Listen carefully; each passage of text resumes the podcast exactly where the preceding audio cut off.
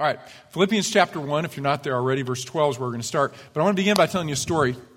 When I was in junior high, uh, everyone wanted to be on uh, Doug's team because uh, Doug was the best athlete in our entire school, right? He's, you know, six inches taller than all the rest of us. He just shot up before everyone else. He's about 50 pounds heavier. Uh, apparently he was the best looking too because all the girls just, you know, oh, Doug, right? You know, I mean, it was, it's just kind of how it went. So it, during PE class, you wanted Doug to pick you for his team, or if he wasn't doing the picking, you wanted the person who picked Doug to pick you because Doug always won.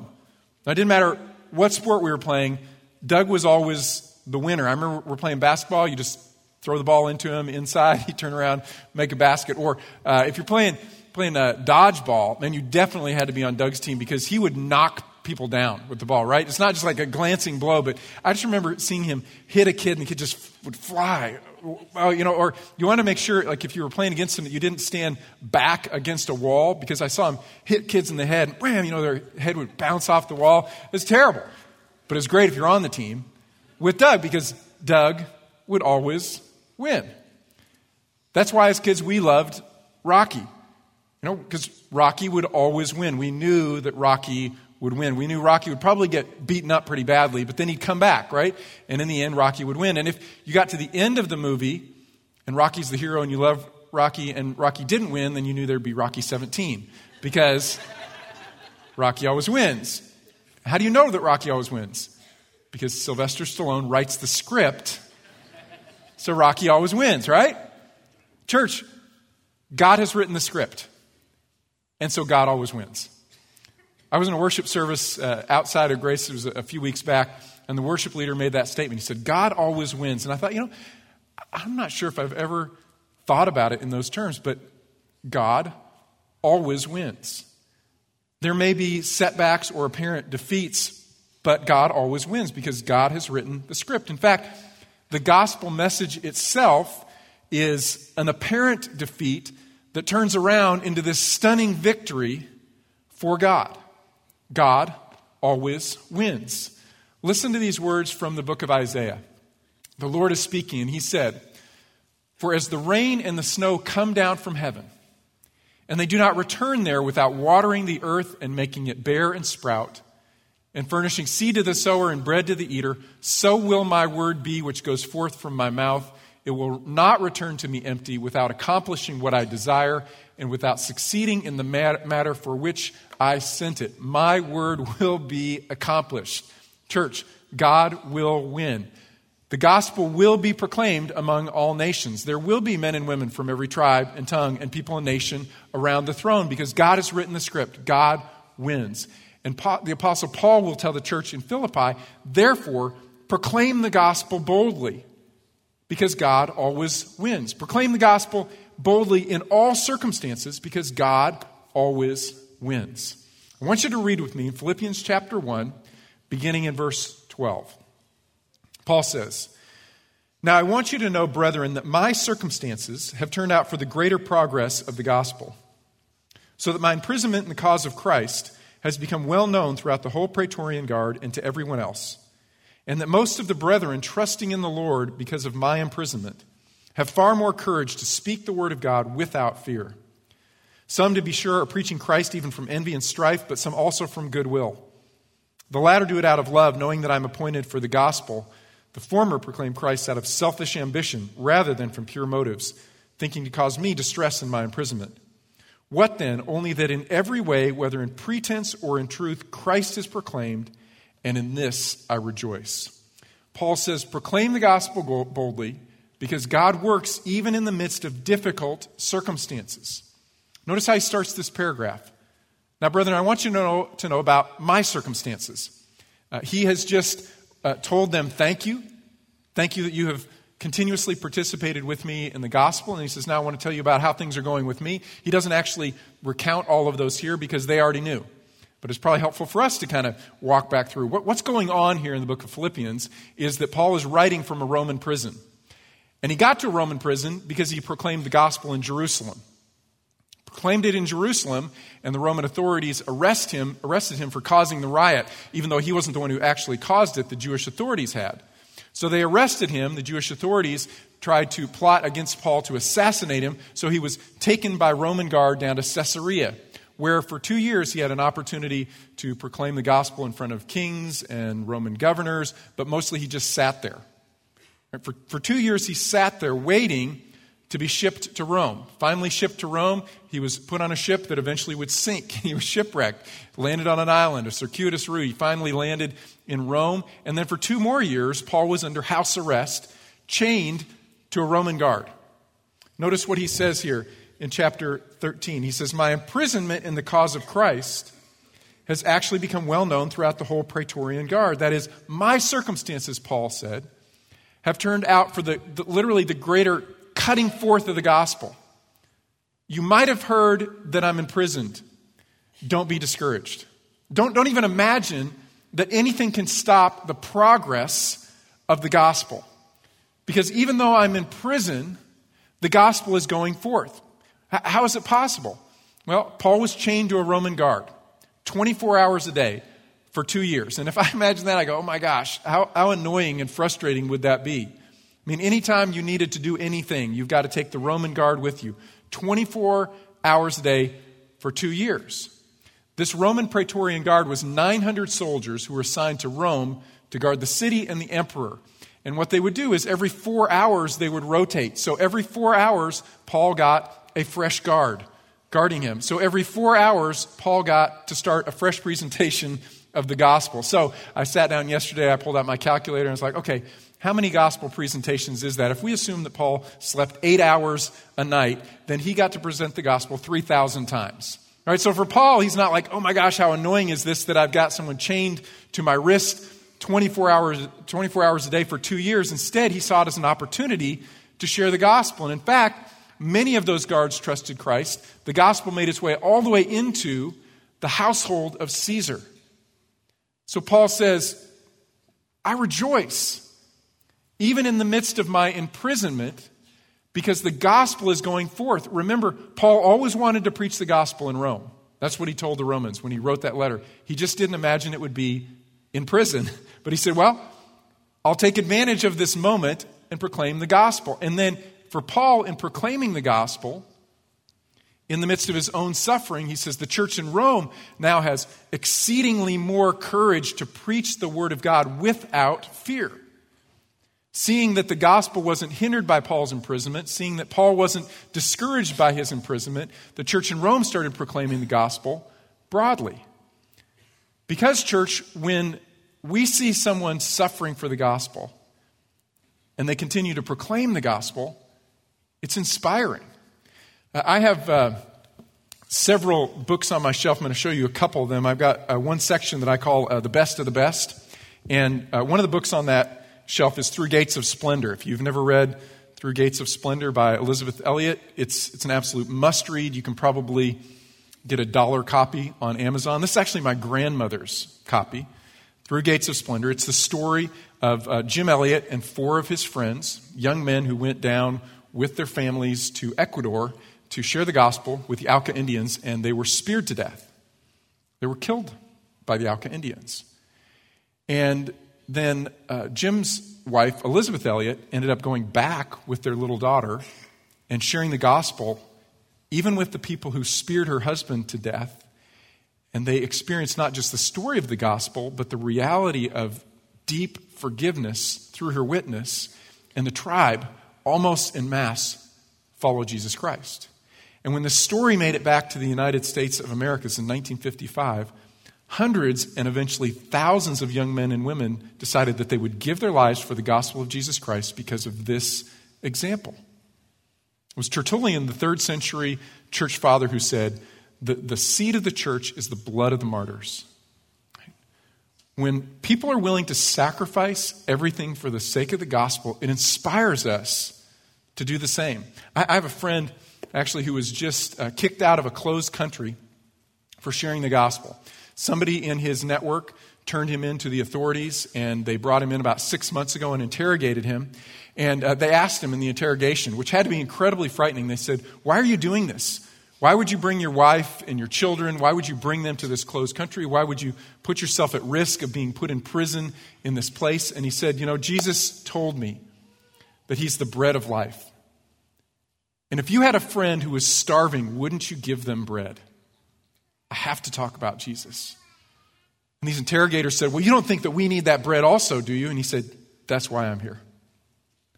Now, they didn't put him in prison, they released him and sent his family home, but he was willing to give all for the gospel.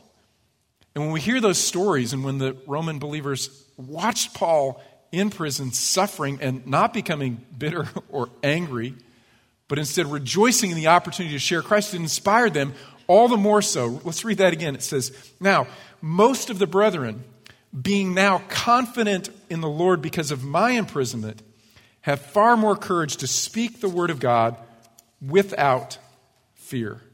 The result, verse 18, Paul says, What then? Only that in every way, whether in pretense or in truth, whether in freedom or whether imprisonment, Christ is proclaimed, and in this I rejoice. Because Paul expected opposition to the gospel. Right? Opposition to the gospel is the normal way that the gospel moves forth. In fact, that's why he chose that word progress. Right? The greater progress of the gospel is literally the cutting forth or the cutting forward of the gospel because the gospel always moves forward in the face of opposition. Remember when, uh, remember when Paul uh, was on the Damascus Road and a light came down from heaven and it, Jesus said, I'm, I'm, I'm Jesus, you're persecuting me. And Paul believed, and in the process of seeing this light from heaven and hearing the voice, Paul became blind. So he was taken to Damascus, and another man had a vision, Ananias. And God, uh, Jesus said, Ananias, I want you to go and pray for Paul so, so that he can receive his sight. And uh, you need to understand, because Ananias is a little hesitant. He's like, Well, Paul's the one who's been killing all of us and imprisoning us. And he said, Well, he's going to preach the gospel in front of, of kings and rulers, and, and I'm going to I'm going to take him places so that the gospel can go forth from him, and I'm going to show him what he's going to suffer. He said, Ananias, I'm going to show Paul what he will suffer. And in fact, Paul did suffer incredibly. Keep your place here in Philippians and turn back to 2 Corinthians chapter 11. And listen to this description that Paul writes of his life to this point in time. 2 Corinthians 11, verse 24. Paul says, Five times I received from the Jews 39 lashes across my back. Three times I was beaten with rods. Once I was stoned. Three times I was shipwrecked. A night and a day I have spent in the deep. I've been on frequent journeys in dangers from rivers, dangers from robbers, dangers from my countrymen, dangers from the Gentiles, dangers in the city, dangers in the wilderness, dangers on the sea, dangers among false brethren. I have been in labor and hardship through many sleepless nights, in hunger and thirst often without food, in cold and exposure. I have suffered for the sake of the gospel, and yet I rejoice. In church, we should expect the same. We live right now in such a, a comfortable culture for the gospel that when any form of persecution comes, we're surprised, but we should expect the persecution will be greater in our lives as time goes on. Peter once wrote, Beloved, do not be surprised at the fiery ordeal among you which comes upon you for your testing, as though some strange thing were happening to you. But to the degree you share in the sufferings of Christ, keep on rejoicing, so that also at the revelation of his glory you may rejoice with exultation. Peter says, Don't be shocked, don't be surprised. The normal way that the gospel has gone forward throughout all of the history of the church is in the midst of persecution. So Paul would write to Timothy, he'd say, all who desire to live godly in Christ Jesus will suffer persecution. It will be inevitable, it will come upon you. So, if you want to avoid persecution, church, here's what you need to do take up a cause, but don't talk about Christ. Right? If you take up a cause, a really good cause, but avoid doing it in the name of Jesus, the world will applaud you. Right? If your cause is uh, clean water or racial reconciliation or feeding the poor or whatever it may be, and you pursue that cause and you avoid talking about Christ, the world is going to go, way to go. But if you do all of those things in the name of Jesus Christ, you will be persecuted. You will eventually be mocked and ridiculed when you say, ultimately, the only hope, even for this cause to be resolved, is the name of Jesus. You will be persecuted. If you take up a cause in the name of Christ, re- realizing that Christ is ultimately the only hope of the world, even Jesus said, they will hate you. And the reason they'll hate you is because they hated me. But this cause will ultimately triumph because the cause is Christ, right? The ultimate cause is Christ. The only hope of the world is Christ. And so Paul could say, you know, I rejoice even in my sufferings, even in my hardship. Uh, it, when Paul took the gospel to the Galatian region, it was the first missionary journey. He says, The reason that I landed here among you and I stayed so long was actually because I, there was something wrong in my body. He doesn't tell us specifically what it was, but he was so sick and he was in such great need. He said, You didn't despise my bodily illness. Instead, you received me as a messenger from God. But Paul suffered. Right? The, the normal uh, aches and pains and troubles of the world, Paul suffered. When Paul was floating around in the deep for a night and a day, and he was, he was, he was experiencing cold, he was experiencing the same cold that everyone else who was bobbing around in the Mediterranean was feeling. And when he was sick and he went to the Galatian region, he wasn't able to heal himself. God didn't say, Sure, go ahead and heal yourself. You've healed others and you've raised people from the dead, even heal yourself. No, Paul just experienced it. And when Paul went without food, you know what he felt? Hunger, just like everyone else.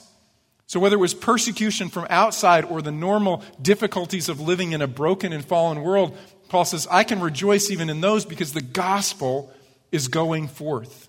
So, as he wrote to the uh, Roman believers, we know this that God causes all things to work together for good to those who love God, to those who are called according to his purpose. What does he mean by that? What does he, what does he mean by good?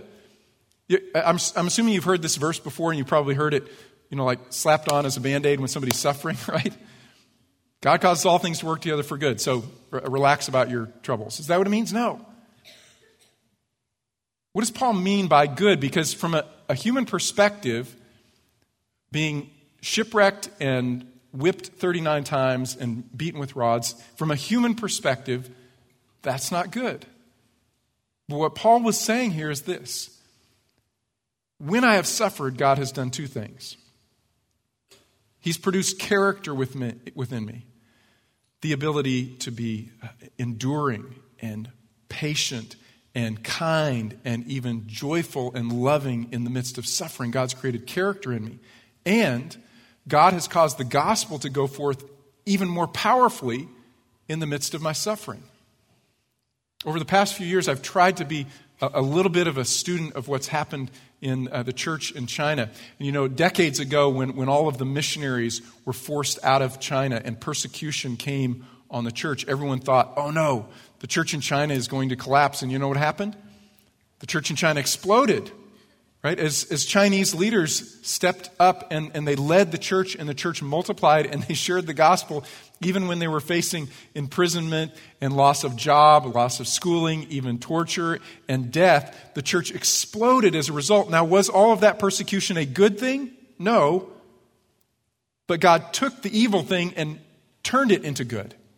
Because that's what a sovereign God can do. That's, that's what a God who has all authority and all power, who has written the script, can do. He can take things that are broken and evil and can make them into things that are good. Second book that should be on uh, your best of the best shelf is The Hiding Place by Corrie ten Boom. Uh, you know that one, Noah? That's a good book, isn't it, buddy? I just reread this book. Uh, I don't know, seventh or eighth time that I've, I've read it. I just reread it the last two weeks. And it was interesting because uh, my son came into my office and he saw this on my best of the best shelf and he goes, Why is that one there, Dad? I said, Because this book inspires me. Uh, it's about uh, Corrie ten Boom and her family, Dutch family, that hid Jews in their house so that they wouldn't be taken away to concentration camps during World War II and exterminated. Uh, they were eventually caught, and so Corrie and her uh, sister and her father uh, were shipped to a concentration camp. Their father died in the concentration camp uh, Corrie and Betsy were eventually taken to a camp called Ravensbrück. And she tells a story in here about uh, when they arrived at Ravensbrück and they went into their, their barracks. They walked in and then they immediately ran out because they were covered in fleas. And the fleas just covered their bodies and began to bite them. And uh, Betsy, who's the older sister, who in a sense really her, her attitude is what uh, transformed Corrie's heart and really the hearts of many of the prisoners around. Corrie said, uh, Betsy said, Corrie, we need to stop and give thanks. And Corrie's like, give thanks for what? She goes, well, let's give thanks that we have our lives. Let's give thanks that we're together because they'd been separated before. And then, you know, and Corrie's like, okay, begrudgingly, all right, thankful for our lives. All right, we're, we're thankful we're together. Yeah, that's a good thing. And then Betsy said, let's give thanks for the fleas. And Corrie's like, you've just gone too far. Why? Corrie, Betsy said, God's told us, give thanks in, in all circumstances. Let's give thanks, even for the fleas. So she goes, okay, thank you, Lord, for the fleas. Well, several months later, uh, they had had the opportunity to, um, they, somebody smuggled into them a, a, Bible in Dutch, so they would read it in Dutch and then translate it into all the different languages of the ladies in their prison and uh, in their barracks. And they got to pray with them, and they got to see uh, woman after woman trust in Jesus Christ, and the guards never harassed them. And they discovered months later it's because of the fleas. The guards wouldn't come into their barracks because of the fleas, and so they were able to proclaim Christ because of the fleas. Now, have you ever been covered in fleas? I have. Actually, like two weeks ago. It is, it's absolutely, it's, it's a horrible, horrible thing. Uh, um, once again, the, the cats have supplied me with another story for you, an illustration. Um, you know, our, Joy's cat had kittens, five kittens. Uh, we kept them in the garage because they were tiny, and they all got fleas. There are fleas all over the garage. We've given them uh, all away, and, and I've thrown, literally, continuously thrown the other two out. There are no cats in the garage now, but if you walk in our garage, there, there's fleas everywhere. And I, man, I've set off all kinds of bombs. The, the pest guy, control guy has come and he's sprayed already, and I've gotten spray, and I, I'm like, I can't, I know now you're like, I'm not going to their house. Uh, but you walk in my garage and there's fleas get all over your legs. And, and so right before you get to our garage, there's this little room, and um, it's, it's gotten really messy because it's, it's got all my stuff that should go in the garage right there. And Trish's like, Can I help you clean that up? I go, No, I'm just afraid to go in my own garage. I, if you have never been covered, like walking with shorts and come, come out covered in fleas, it's horrifying. Like, it just, even now, it just makes my skin crawl. It's just a terrible, terrible thing. So, can you imagine? Imagine these ladies, they're not getting enough to eat. They don't have proper clothing. They're working like slaves. They walk in, they're covered with fleas. And Betsy says, Let's give thanks. Why? Because she, she, had, she had vision. She could see that God could do something beautiful through this horrible circumstance. That's what Paul means by good. He could look at life through the lens of the gospel. Could this thing further the gospel of Jesus Christ? The answer is yes, because God can do anything. He can take the worst of circumstances and further his cause because he's written the whole script. He knows the end. And so, in his power and his strength and his, his authority and his kindness, he takes even the worst of our circumstances, church, and he can make them produce good for the gospel. Listen to this perspective. This is from uh, what Joseph said at the end of the book of Genesis. Speaking to his brothers, he said, As for you, you meant evil against me, but God meant it for good. And you remember the story. His brothers had sold him into slavery to Egypt. Uh, and then he uh, had, had been uh, falsely imprisoned. He eventually rose to power alongside of Pharaoh. He rescues not just uh, Egypt from famine, but also his own people from famine. And as he's about to die, his brothers are, are afraid. Afraid that he'll be angry and bitter. And he said, You know, look, let's be realistic. What you did was evil. But God produced good from it. He's not calling evil good, he's saying God can create good from evil. And if we look at all of our circumstances through this lens of the gospel, we can say that sometimes, even in our suffering, that's the best way sometimes for the gospel to move forward. And so Paul can say, That's good. And in that I rejoice. Therefore, boldly proclaim the gospel, even when you're suffering, even when you're struggling, because it causes the gospel to go forth. Second, Paul will say, proclaim Christ boldly because God speaks through imperfect messengers. Turn back again to Philippians chapter 1 and verse 15. Paul says, Some, to be sure, are preaching Christ even from envy and strife, but some also from goodwill. The latter do it out of love, knowing that I'm appointed for the defense of the gospel, but the former proclaim Christ from selfish ambition rather than from pure motives thinking to cause me distress in my imprisonment. What then? Only that in every way, whether in pretense or in truth, Christ is proclaimed, and in this I rejoice. Verse 15 again, notice he says, Some to be sure, some of whom? Well, look at the beginning of verse 14. Most of the brethren who are in Rome, some of the brethren who are in Rome, are actually preaching Christ from envy and strife. See, these are actually these are believers in Rome who are preaching Christ from impure motives. Because Satan has two strategies with which he attacks the church persecution from outside and dissension and division from inside. Satan is always looking for a way to destroy the church. And if he can't do it from the persecution that comes outside, he will create dissension inside. And Paul says there are some who are actually preaching Christ from envy and strife. Who are these people? I mean, when you read this passage, you go, really? Who are they and what would drive them to do this? We know this. Uh, they're not what we normally call Judaizers. Paul's going to talk about Judaizers in Philippians chapter 3. That is, Jewish people who have believed in Jesus, but also think that they have to keep the law and they have to tell others to keep the law. So it's not just a free gift of eternal life in Jesus Christ, it's also your good works. So they're adding good works to the gospel of Jesus Christ.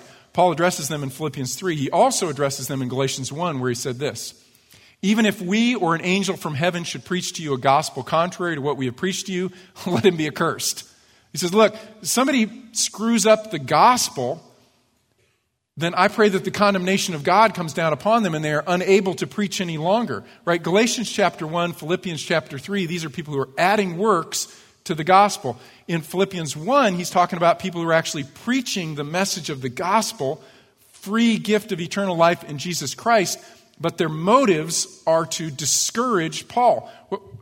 What's going on here? Well, apparently, Remember, Paul didn't plant the church in Rome, but now he's arrived in Rome, and there are many more people trusting Christ. And these spiritual leaders who had, had, already been in Rome are becoming jealous and envious of the fact that people are trusting Christ through Paul. And so now they're sharing the gospel even more, motivated by taking people back into their fold. Can you imagine churches being competitive like that? Uh, that's purely sarcastic. Can you imagine believers speaking inside, division from inside. The church is being torn apart. If Satan can't do it from the outside, he will do it from the inside. And he's always attacked God's people in this way. Let me give you an illustration from the Old Testament. Remember that Israel was uh, rescued out of slavery in Egypt, but as they exited Egypt, the Egyptian army chased after them and God destroyed the Egyptian army. Then they were attacked by the Amalekites, and they were attacked by the Moabites, and they were attacked by the Ammonites. And every time that these greater, stronger, larger uh, nations and their armies came against them, God destroyed all of their enemies, right? But they, they eventually w- were not able to go into the promised land. Why? Not because of stronger foreign armies, but because of dissension inside. They sent some of their leaders to go spy out the promised land. They came back, the majority of them came back and said, We can't go in. Uh, the people are too big. God must have led us into the wilderness just to kill us. And they create all of this dissension and disunity inside and against Moses' leadership and Aaron's leadership. And the, the nation just begins to crumble and fall apart. And they're not allowed to go into the promised land because of the internal conflicts. Church, we should expect that if we share the gospel of Jesus Christ, we will experience persecution from the world, but also that Satan will try to get inside of the church and create disunity. 1 Corinthians 1, Paul addresses the first problem in the Corinthian church, and he said this Each one of you is saying, I'm of Paul, I'm of Apollos, I'm of Cephas, and I am of Christ. Has Christ been divided? No, Christ has not been divided. What is it that unifies the church, capital C, right? All of us. It's the gospel of Jesus Christ. What is it that separates us? Usually it's minor doctrines or personality conflicts. But if we can agree that the gospel is the death and the burial and the resurrection of Jesus, that in his death he bore our sins on the cross, not his own debt, but ours paid the penalty, and being raised from the dead, God proved that He accepted that sacrifice of Jesus and that He can give us life in the name of Jesus, and all that we have to do is believe. That's the gospel. And when we believe that and we focus on Christ, we become unified. And we'll talk more about that when we hit Philippians chapter 2, because that's probably the greatest issue that the Philippian church was struggling with, and it's been one of the greatest issues that the church has battled with throughout all of the centuries. We are one because we are one in Christ. And we should expect persecution, and we should expect that God will try, or that Satan will try to divide the church. And one of the most remarkable things about the story of the Bible is this that God continues moving his message forward even through broken and fallen and divisive people. Even through broken people, God will accomplish his story. The script is written, we know how it will end, and yet God is in the middle of doing it through people who are completely imperfect messengers. Think about it. Why did God choose Abraham? Right, he wanted to start a nation, and so he chose a guy that was old and had no kids. really? This doesn't seem like a very good strategy. And he needed someone to be the spokesman for the nation, and he chose Moses, who, who had a stuttering problem and didn't want to be in front of people. Why did you choose Abraham? Why did you choose Moses? Why did you choose Samson to be a judge? Samson had a big problem with lust. Why, why did you choose Solomon? Man, he, he had all the problems, right? Solomon's just an absolute mess. Complete materialist, loves stuff. He had a substance abuse problems. He had a sexual issue. I mean, Solomon's just a, he's a mess. Why Solomon? Why Peter? Right? All Peter knows how to do is fish and talk, and he chose Peter. What? Why Peter? Paul would say, Why do you choose me? Chief of sinners. Why do you choose you? Why do you, why do you choose me? Because when God works through us to advance this story that will conclude as God has determined, then all of the credit goes to Him. Right? All of the honor, all of the glory, all of the credit goes to Him because He advances His inevitable story through broken, sinful messengers. We say, Thank you, God for using us. Notice Paul's response here, verse 18. What then? Only that in every way, whether in pretense or in truth, whether in freedom or imprisonment, whether in health or in suffering, Christ is proclaimed, and in this I rejoice. That is, Paul would look at all of his life through the lens of the advancement of the gospel of Jesus Christ. Now, I want you to imagine for a moment that you're back in junior high, and it's not that you get Doug on your team, who's you know six inches taller and 50 pounds heavier and super handsome. Instead of getting Doug, you get Michael Jordan. Wouldn't that be amazing to get Michael Jordan? Uh, you know, in 1990, um, Michael Jordan scored his uh, personal career high in a game against the Cleveland Cavaliers. He scored 69 points. It was amazing. And on that same team, there was a rookie. His name was Stacy King. And after the, the game, they interviewed Stacy King. And uh, Stacy King said this He said, I will always remember this night as the night that Michael Jordan and I combined for 70 points. Jordan got 69, Stacy King got one point. Imagine having Michael Jordan on your team, not Doug, but Michael Jordan, and you're playing uh, A&M Consolidated Middle School ah, pretty fearless. I'm kind of I'm kind of confident what the outcome will be. We'll probably get a few bad calls from the ref. A few of us might even get injured along the way. Might be a little bit, little bit of a, a bumpy road, but it's inevitable. Michael Jordan will win because he always wins against junior high kids. Church, we're on the team that is captained by the creator and the redeemer and the sustainer of the universe, he always wins. God always wins. The gospel always wins.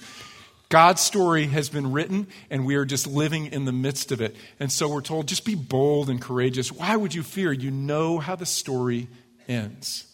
Therefore, proclaim Christ boldly. As we close, what I'd like for us to do is take a few minutes and pray for our friends and our family, our coworkers, our neighbors who don't know Jesus. And pray for ourselves that we would be bold in sharing the truth of the gospel. Remember last spring as we were going through our, our every knee process, we put some of these boards up. Um, and they were, they were a visual reminder of, of why we're doing this thing we call church.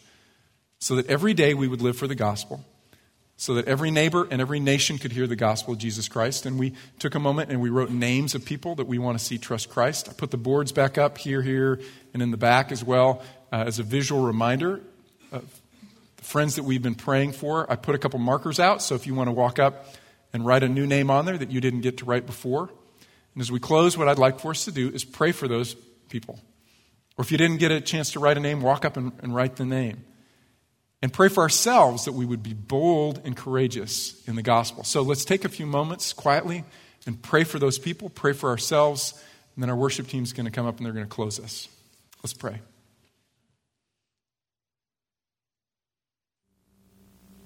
Father, I do pray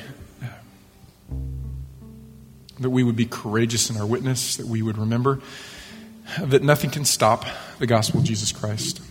I pray that uh, you would lead us into uh, moments with friends and family, uh, coworkers, uh, those in our neighborhood who need to hear the message of the truth of the gospel, and uh, that you just give us joy, even in, in the midst of opposition, even in the midst of suffering.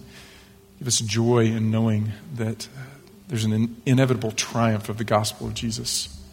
Thank you for uh, giving us this truth, revealing it to us, and filling us with your spirit for this task.